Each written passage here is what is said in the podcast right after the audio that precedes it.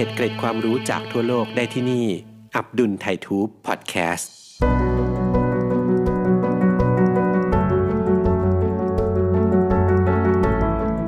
ไลด้าย่อมาจาก Light Detection and Ranging Data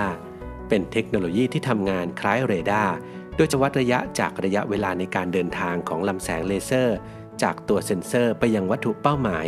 และเดินทางกลับมายังเซ็นเซอร์ ซึ่งมีความละเอียดสูงมาก จนสามารถสร้างภาพ 3 มิติจากข้อมูลที่ได้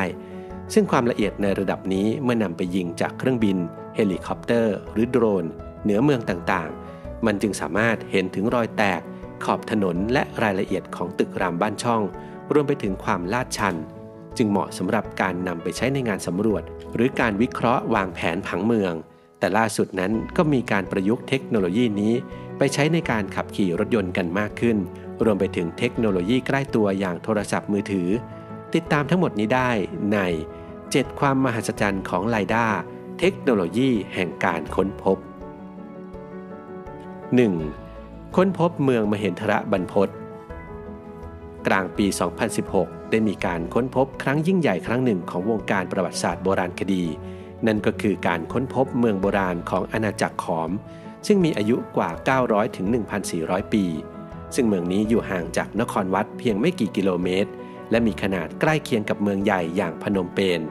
ซึ่งแม้ว่าจะใหญ่ขนาดนั้น แต่ก็เพราะป่าดิบชื้นและโคลนดินที่ทับถมกันกว่าพันปีทำให้การค้นพบด้วยวิธีการเดิมนั้นเป็นเรื่องยากจนเกือบจะเป็นไปไม่ได้ แต่เมื่อใช้เทคโนโลยีเลเซอร์สแกนพื้นที่ที่เรียกว่าไลด้านี้ ก็ทำให้การค้นพบโบราณสถานครั้งนี้ ใช้เวลาเพียง 3 ปีเท่านั้น คือตั้งแต่ปี 2012 ถึง 2015 นำโดยนักโบราณคดีแดเมียน อีวานส์และทีมวิจัย พวกเขาติดตั้งเทคโนโลยี LiDAR ไว้บนเฮลิคอปเตอร์ เพื่อทำแผนที่ขนาด 2,230 ตารางกิโลเมตร ที่ความแม่นยำสูงในระดับ 150 มิลลิเมตรทำให้พวกเขาสามารถระบุรายละเอียดของสถาปัตยกรรมที่ถูกฝังอยู่ในดิน ถือเป็นการคลี่คลายปริศนาชีวิตความเป็นอยู่ของชาวเขมรโบราณที่อยู่รายรอบนครวัด ผ่านร่องรอยคูคลอง ถนน และเหมืองหินที่มีอายุหลายพันปี การค้นพบเมืองมาเหินทระบรรพตนี้ในปี 2016 ทำให้คนทั่วไปเริ่มรู้จักเทคโนโลยีไลด้าว่าเป็นตาวิเศษที่ช่วยหาเมืองโบราณได้ แต่ยังไม่จบแค่นั้น 2. ค้นพบโบราณสถานในอารยธรรมมายา อารยธรรมมายาเคยเจริญรุ่งเรืองในช่วง 500 ปีก่อนคริสตกาล มาจนถึงคริสตศักราชปี 1502 ซึ่งจากการค้นพบที่ผ่านมานั้น พบว่าอารยธรรมแห่งนี้มีความโดดเด่นหลายอย่าง ไม่ว่าจะเป็นการใช้ตัวอักษรภาพในการบันทึกเรื่องราว ความรู้ด้านการคำนวณและดาราศาสตร์ การค้าขายหรือสิ่งปลูกสร้าง แต่ช่วงต้นปี 2018 นั้น นักโบราณคดีได้เปลี่ยนจากการเดินเท้าสำรวจ มาเป็นการทำงานด้วยเทคโนโลยีใหม่ไลด้าภายใต้โครงการสำรวจ และวัดระยะด้วยแสงเลเซอร์ ในที่สุดก็ค้นพบร่องรอยของเมืองโบราณขนาดใหญ่ในป่าทึบ ทางตอนเหนือของประเทศกัวเตมาลา ซึ่งเมืองดังกล่าวเป็นหลักฐานชี้ว่า อารยธรรมมายาในยุคที่รุ่งเรืองสูงสุด เมื่อราว 1,500 ปีก่อนนั้น มีอาณาเขตกว้างขวาง และมีประชากรจำนวนมากกว่าที่เคยคาดกันไว้ถึง 4 เท่า และอาจมีประชากรสูงสุดถึง 15 ล้านคน ซึ่งเทียบได้กับความเจริญของอารยธรรมกรีกและจีนโบราณเลยทีเดียว ข้อมูลดิจิตอลที่ได้จากการสะท้อนกลับของแสงเลเซอร์ ได้เผยให้เห็นแท่นหินที่เป็นรากฐานของอาคารบ้านเรือนกว่า 60,000 หลัง รวมทั้งโครงสร้างของพีระมิดขนาด 7 ชั้น ป้อมปราการ กำแพงเมือง คูน้ำ และทางยกระดับขนาดใหญ่ เชื่อมต่อเป็นเครือข่ายกับเมืองโบราณอีกหลายแห่งในแถบนั้น ซึ่งทางยกระดับนี้ช่วยให้ผู้คนสัญจรไปมาได้โดยสะดวกแม้ในฤดูฝน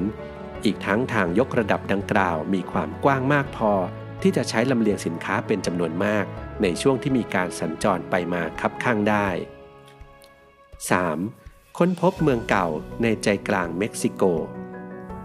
หลังจากการค้นพบอารยธรรมมายาไม่นาน ในปีเดียวกันนักวิจัยก็ใช้เทคโนโลยี LiDAR ในการหาพื้นที่อารยธรรมทางทิศตะวันตกของประเทศเม็กซิโกเพิ่มได้อีก โดยครั้งนี้คริสฟิชเชอร์ นักโบราณคดีจากมหาวิทยาลัยแห่งรัฐโคโลราโด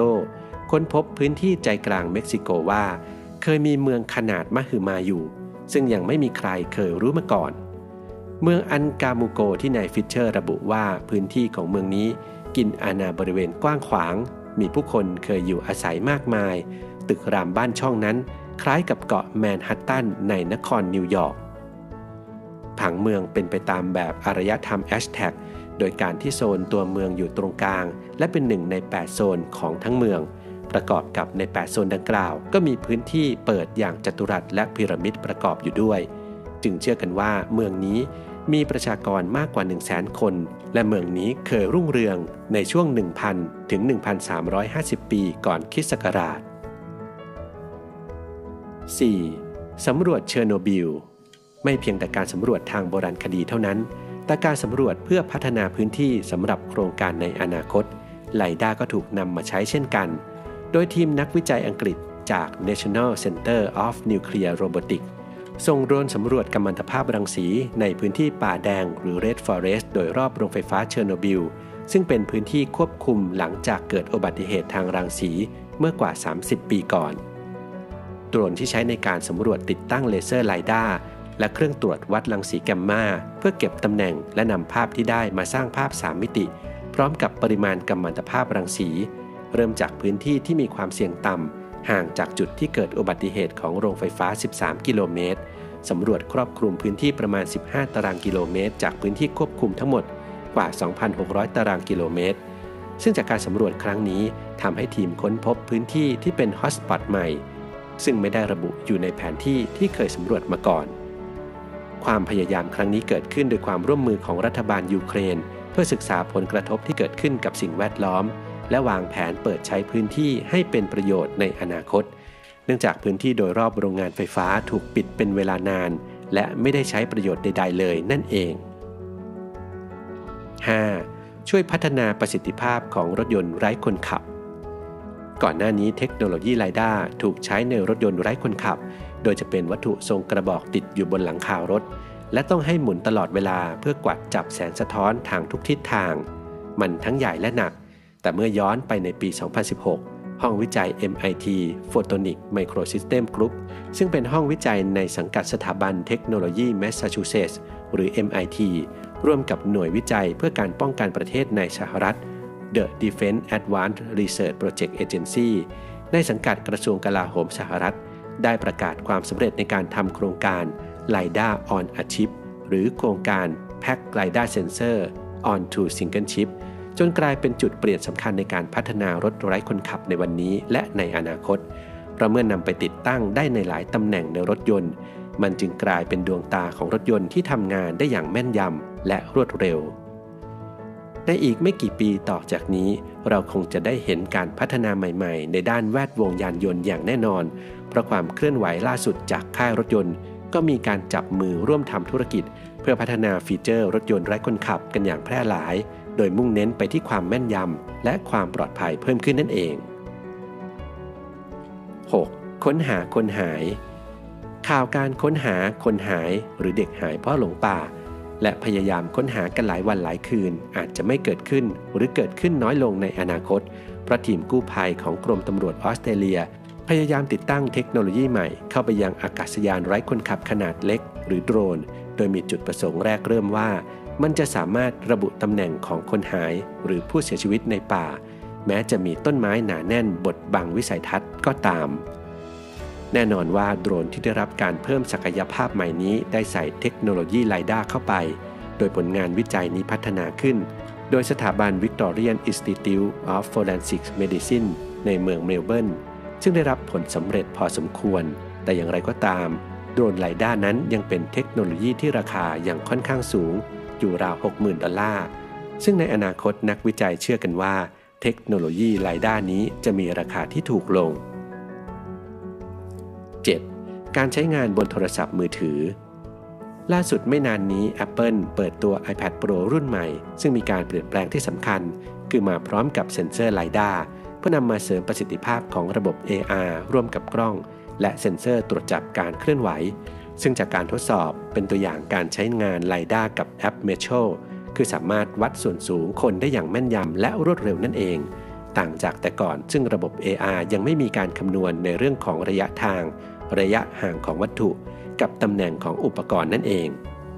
ผู้เชี่ยวชาญหลายคนบอกว่านี่เป็นจุดเปลี่ยนสำคัญของการนำมาซึ่งการใช้เทคโนโลยีรายได้าอย่างแพร่หลาย เพราะบริษัทผู้ผลิตเทคโนโลยีต่างๆ คงต้องเริ่มหันมองการขยับตัวครั้งนี้ของ Apple และต่างต้องพิจารณาแล้วด้วยครับว่า จะเพิ่มชิปเซนเซอร์ตัวนี้เข้าไปในเทคโนโลยีใหม่ของตนเองหรือไม่